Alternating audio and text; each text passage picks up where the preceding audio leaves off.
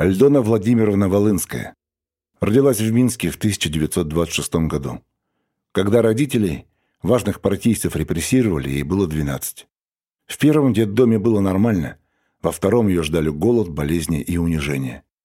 Вы, наверное, помните этот фрагмент из первого эпизода. Возле столовой, а это бывшая барская усадьба, была груша, которая никогда не цвела. И девочки рассказывали, что она была на братской могиле, куда дедомовцев сбрасывали. И вот она никогда не цвела. Пышная такая груша, но не цвела и не плодоносила. Весной 1942 года относительно взрослых детдомовцев начали забирать на принудительные работы в Германию. Поезд шел в Кёльн, но Альдону Владимировну и подруг уговорила выпрыгнуть на остановке немка, говорившая по-русски. Так они оказались на бирже труда в городе Губин. Их купили в качестве домашней прислуги.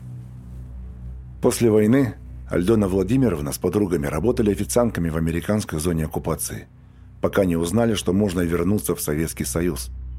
Немцы отправили их эшелоном до Магдебурга, где они оказались в советском военном лагере. Там Альдона Владимировна получила место секретаря-переводчика, и эта работа стала для нее настоящим испытанием. На ее глазах в лагеря отправляли немцев, многие из которых были гражданскими и даже не сочувствовали нацистам. В 1947 году она попала в берлинскую тюрьму.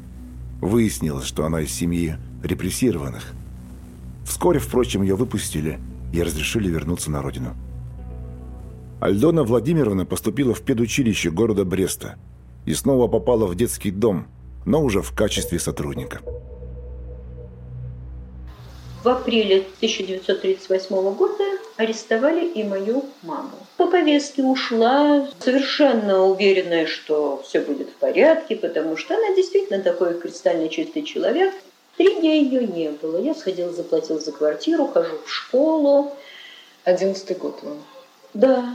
И играю с девочками на Сретенском бульваре, через скакалочку прыгали, весна уже была. И как-то все-таки не отдавали себе отчета в том, что произошло? До конца нет. И папа уже был арестован. Понятно. Да, папа уже был арестован. Но как-то, а маме она в такую уверенность селила, что она придет. Поэтому вот так как-то беззаботно немножко было. Прибегает соседка и говорит, «Э, к тебе приехали. Ну, было несколько человек в комнате, и они говорят, собирай свои вещи, э, ты поедешь к бабушке. У тебя есть бабушка? Я говорю, есть. Где она живет? В Борисове. Ну, хорошо, ты поедешь к ней. Я так про себя подумала. А как же я к ней поеду, когда я не знаю ее адреса? И они у меня адрес не спросили. Разрешили взять вещи только детские – соседка так мне мигнув, сунула великолепнейший отрез крепдышина, такой красивый-красивый апельсинового цвета. И я спросила разрешения, можно ли мне взять книги. Ну, только две. Я взяла э, однотомник Пушкина и однотомник Чехова. И вот так я с ними ехала на в Даниловский дед-приемник. В Даниловском дед-приемнике было мало детей, мне девочки все объяснили, что мы дети арестованных, они все уже знали. Знали, да. Да, были мы там, наверное, недели полторы-две. Э, там э, водили нас в кино вместе с уголовниками. Сидели они в другой стороне, но это было ужасно страшно. Там девочка, у которой Тут маечка с большой и татуировка сердца было. Вот здесь прикрытый немножко платочком, она вынимала и показывала. И было это очень страшно.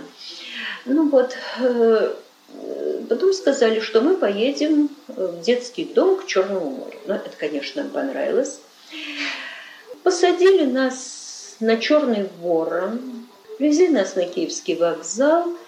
Мы со станции, голодные, почему-то долго не ели. Мы пришли в это мрачное, такое низенькое здание, uh-huh. то первое, что мы увидели, стол был накрыт, там был налит суп. Нам да хотелось есть, хотелось пить. И когда нас завели, то даже самые маленькие не стали есть этот суп.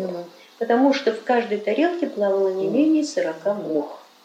Ну, потом мы ели этот суп.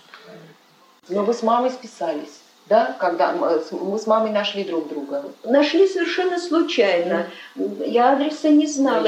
Я разматывала моток ниток, которые я взяла из дома, и он был на конверте с адресом бабушки. Я написала бабушке, мама написала Совершенно туда. случайно. Совершенно. Бог помог. Да, Бог помог. Это вот действительно провидение Божье. Да. Мы голодали, просто не то слово, сидишь на уроке, приходит вторая смена, записочка, что на обед? В ответ, цыганское стало. Нам давали ломтик хлеба, это ни в какие нормы не впишется, потому что это был прозрачный, тоненький маленький, и половинку луковиц. Скажите, это потому что воровство было такое? Я это директор. Я Панасюк думаю... Полина Евгеньевна. Потому что она враг. Страшная личность. Да, да, Вы знаете, вот с ней нужно было расправляться без всякого суда. Mm. Бог бы оправдал вот за это.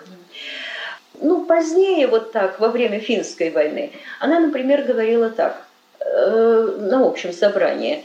Вы хотите, чтобы у нас был радиоприемник? Хотим. Но вы знаете, тогда придется потуже поиски затянуть конце концов появился поломный приемник, который никогда не работал, но поиски затянули потуже. Простите меня, Лена, бабушка ничего послать не могла. Да. Вы знаете, с бабушкой была такая история. Прислала мне в посылку тетя. И прислала она мне. Что она мне прислала? Ну, как тогда назывались? Мальчиковые ботинки. Это она в очереди простояла. В Беларуси очень Я тяжело знаю, было. Очень Да. Прислала подушечки и печенье. Кроме того, она присылала все время систематически что-то маме. Что них, могли. Что могли. У них тоже семья была. Тетрадочки она мне прислала. Это так что вы в них на них как бы не в обиде, это просто то, что они могли. Нет, нет, нет, я них, они меня хотели забирать, но мне мама написала, но она, тут все-таки учеба, а там подумай. И я говорю, мама, нет, я понимаю, что Вторая случайность. Мы играли возле канцелярии. Нам потребовалась бумага. Я побежала, а там ненужная всякая бумага в шкафу была. Вынимаю ящик из ящика стола, беру какие-то нам конверты, и вдруг почерк мамы. Мама присылала письма, а мне их не отдавали. Да? И там адрес мамы, вот я, и тогда я с ней исписалась. Какая, вот так. какая же сволочь. А Эля Юян не получила ни одного письма. А, потом деньги, которые мне приходили, я должна была отдавать э, директору. Она выдавала мне марки, и в ответ шли нотации. Вот у меня лежат письма, которые пришли от меня к маме в лагерь. И в этих письмах об этом все подробно рассказывается, вы можете об этом прочитать мамочка, не пиши вот это, пиши это, потому что директор сказала, что я много писем пишу, что она лишит тебя права переписки. Ах, какая мерзкая. Если все получали двойки, так это нормально. Если я или кто-нибудь из нас получал двойку, нас вызывали на круг, и каждый комсомолец должен был сказать, какой, какой мы вред приносим, потому что мы враги народа. Я хотела еще два слова сказать о Марье Ивановне, которая нас спасла. Мясо-то мы не ели. Она достала бутылки с рыбьим жиром. И вот мы все-таки принесем этот хлеб, соль поставим, сидим мы возле ламп на столах, бьем в шею. И тут же мы макаем в эти тарелки рыбий жир и не знаю, почему не любят рыбий жир, по-моему, вкуснее, да нет. На всю жизнь вкусно. Вот. я считаю, что она нас спасла. Да, ну а теперь снова да. возвращаясь ну, да, к да, моральным да, испытаниям. Да, да, да. Писала я стихи. Вот была заметка, что Нонна Лиходеевская там выступит со своими стихами, то есть э, все считали меня какой-то... Да написала стихи к какому-то празднику в Киев, в редакцию какой-то газеты, получаю ответ, что стихи нам понравились, пишите еще. Но только сейчас мы не напечатали, потому что уже слишком поздно было. Они к празднику. Боже мой, как она на меня кричала, директор. Как она грозила, что она пошлет маме, твоей маме будет то-то и то-то и то-то. Мама она, конечно, не говорила. Да. В общем, ни разу Никогда После этого я стихов не писала. Глаголев FM.